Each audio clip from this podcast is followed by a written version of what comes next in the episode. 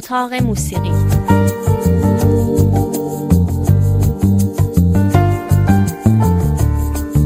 فرید وهابی. سال 2020 میلادی رو سال بتوون نامیدن به مناسبت 205 مین سالگرد تولد او. بتوون در زمستان 1770 میلادی در شهر بون به دنیا آمد و 57 سال بعد هم در وین از دنیا رفت. ما هم در طول این سال میلادی چند بار از او یاد خواهیم کرد. اما امروز شاید به بهانه برکسیت که به حال برای اتحادیه اروپا واقعی خوشی نیست می‌خواستیم یادآوری کنیم که سرود رسمی اتحادیه اروپا همون ستایش شادی به توون هست. این برنامه رو هم بنابراین فقط به همین سرود جاودانی اختصاص میدیم.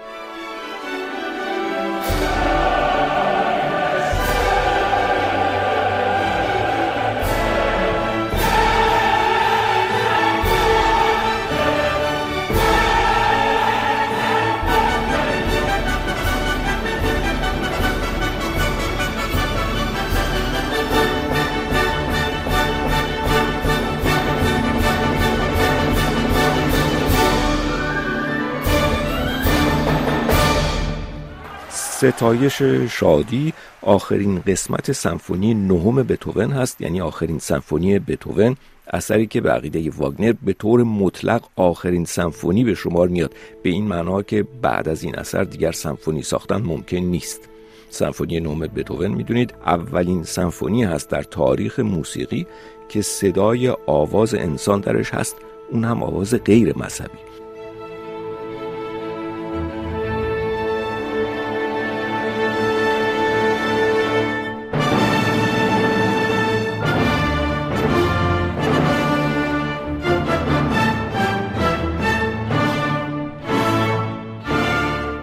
بتوون از جوانی شیفته شعر شیلر بود ستایش شادی یا سرود شادی و بارها سعی کرده بود که روی اون موسیقی بسازه. اما شاید خود او هم در جوانی تصور نمی کرد که در نهایت شعر شیلر در یک سمفونی جا بگیره و قسمت آخر یکی از بزرگترین و مهمترین آثار موسیقی بشری رو بسازه.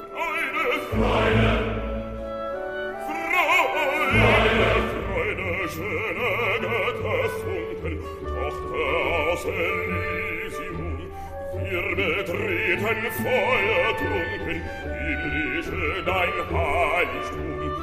Deine Zauber binden wieder, was die Mode streng geteilt, allen Menschen für den Brühl, wo dein samte Flügel weilt. Deine Zauber binden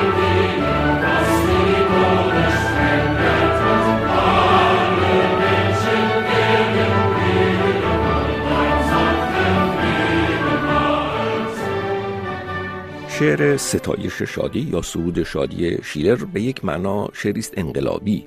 ستایش شادی که چهار سال قبل از انقلاب کبیر فرانسه سروده شده در واقع یک جور مانیفست آزادی است و بزرگداشت صلح و همبستگی بشر. شعر مسلما از همان زمان سروده شدن مشهور شده و قبل از بتوون هم کسانی روش موسیقی گذاشتند. شاید از همه معروفتر شوبرت باشه حدود ده سال قبل از بتوون.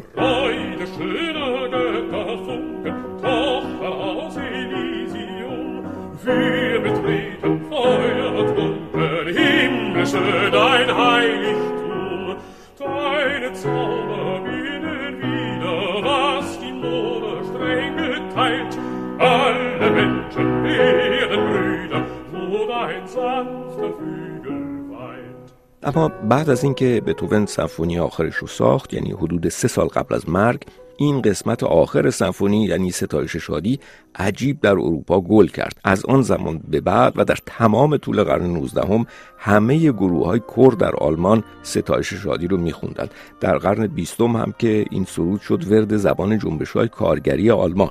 اما نازی های آلمان هم البته در مراسمشون مدام از موسیقی بتوون استفاده می‌کردند. در 1945 رادیوی آلمان وقتی خبر مرگ هیتلر رو پخش کرد همراه با ستایش شادی بتوون بود. رژیم نجات پرست رودزیا در آفریقای جنوبی هم حتی ستایش شادی رو به عنوان سرود ملی خودش انتخاب کرده بود.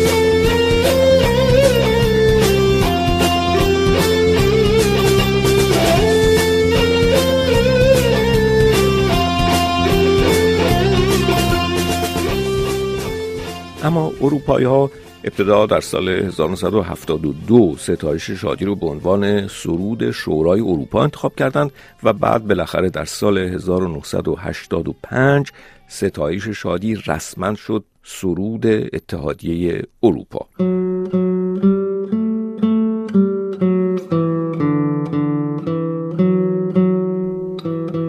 اما زمانی که اتحادیه اروپا چنین تصمیمی گرفت سوالهای زیادی پیش آمد در مورد طول زمانی این سرود و شعر اون. اگرچه شعر اصلی به زبان آلمانی است اما اتحادیه اروپا که به همبستگی و برابری تاکید داشت نمی‌خواست که روی یک زبان خاص اروپایی تاکید بکنه. در نهایت اتحادیه اروپا کار رو به عهده هربرت فوندکارایان گذاشت. رهبر ارکستری که مسلما می‌شناسید. فوندکارایان با کمی دستکاری به خصوص در تمپو یا سرعت قطعه یک اجرای دو دقیقه ای از ستایش شادی ضبط کرد.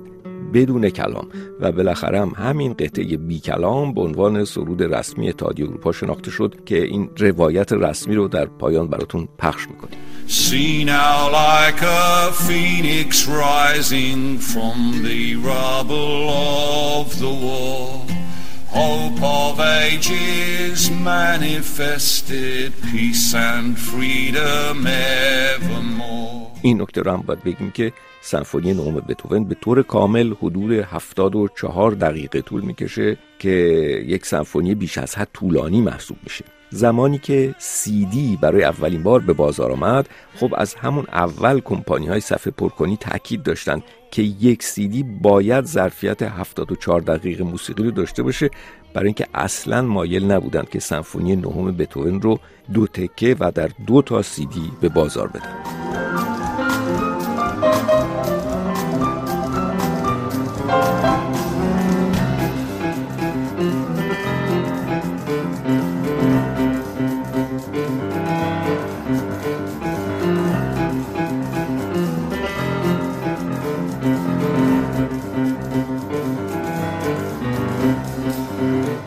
خب امروزه با اینکه انگلستان اتحادیه اروپا رو ترک کرده و دنیای کنونی هم بسیار از آرمانهای همبستگی و صلح دور هست ستایش شادی بتوون همچنان در زبانهای گوناگون اجرا میشه حتی به زبان اسپرانتو.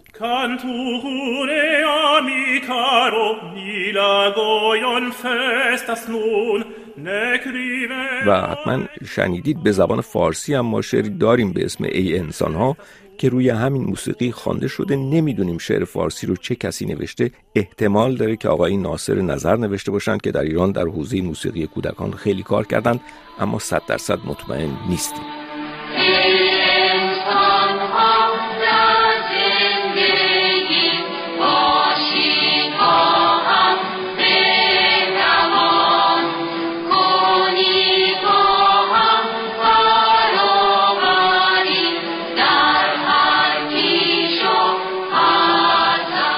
بله همونطور که گفتیم امسال سال بتوون هست و تا آخر سال هم ما دوباره چند بار به سراغ او خواهیم آمد. اما در پایان گوش کنید به اجرای رسمی سرود اتحادیه اروپا که عرض کردیم توسط هربرت فونکاریان تنظیم شده بدون کلام برگرفته از قسمت آخر سمفونی نهم بتوون سرود یا ستایش شادی.